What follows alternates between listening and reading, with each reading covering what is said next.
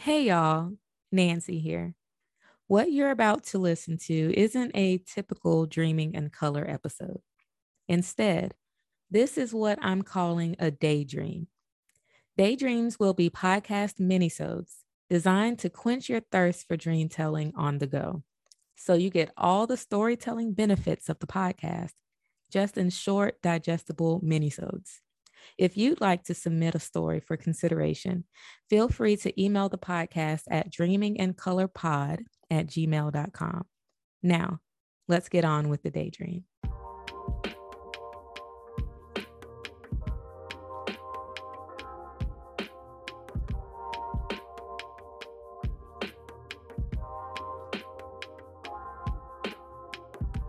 My name is Nicole Anelas. I'm 28 from Atlanta, Georgia, and you are listening to Dreaming in Color, a podcast about Black people, dreams, and the lessons we learn from them.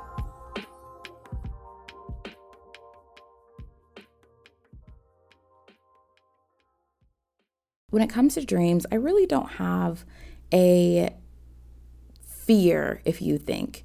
Um, I've had some dreams of ancestors coming to me, uh, very scary ones. Um, and, you know, those have moved on and passed in my life.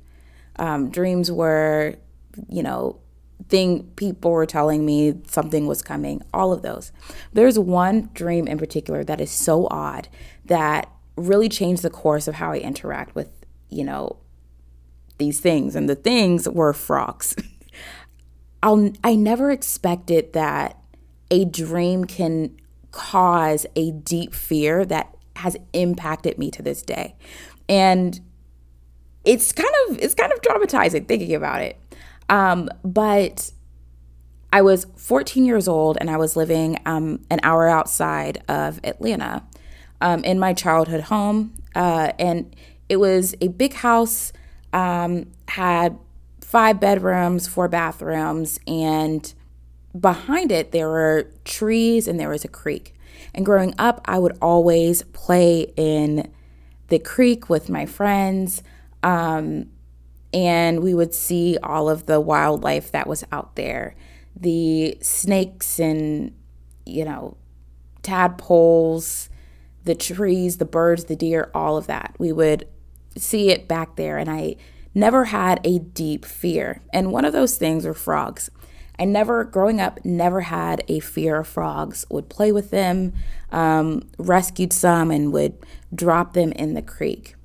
But for some reason, when I was turning uh, 14, I was around 14, um, my sister moved out of the house. She was starting college. And my sister had the biggest room in the house.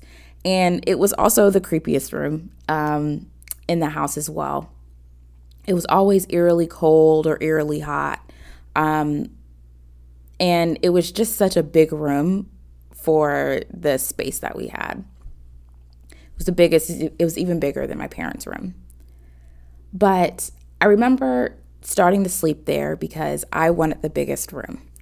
And one night I had this dream where I'm sleeping and I wake up and I see a frog on my bed.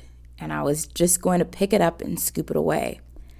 But then more and more, these frogs are starting to hop towards me and taking over the walls in my room. And then for some reason, my dream pans out to outside of the house, and there were frogs hopping all over. Picture like Harry Potter um, Chamber of Secrets where all the spiders were taking over. That's what it was, but it was frogs to me.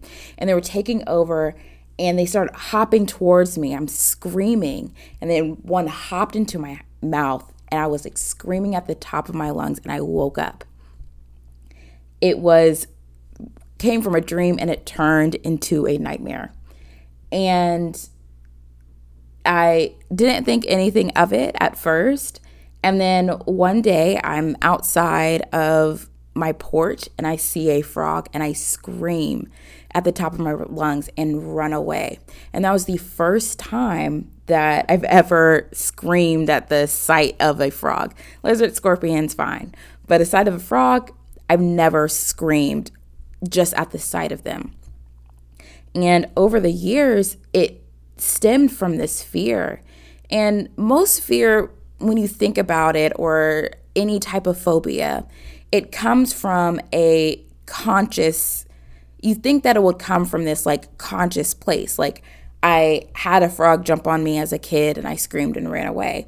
No, this fear, this phobia came from this dream that I had. To this day, I can't look at a frog without my stomach turning. Um, I can't be near them. I don't even like seeing them on TV. Um, and it comes from this fear that came from a dream.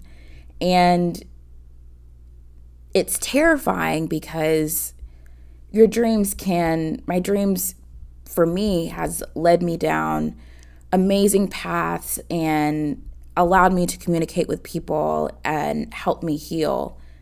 But that it's also terrifying what dreams can do to you. They can change the way you view the world and you navigate the world. It can stimulate your fears and um, it shows the power of of what dreams can do for you. And so I'm still afraid of frogs. They still gross me out. I don't think that it's going to change or go away.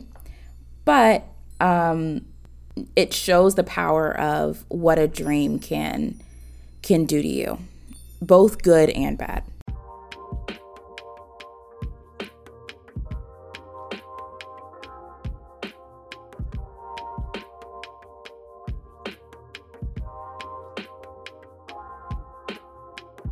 I would like to thank Nicole Anelas for coming by to share her dream story about frogs. Be sure to follow Nicole and her work on Instagram at Nicole Anelas and Nicole Calligraphy Co.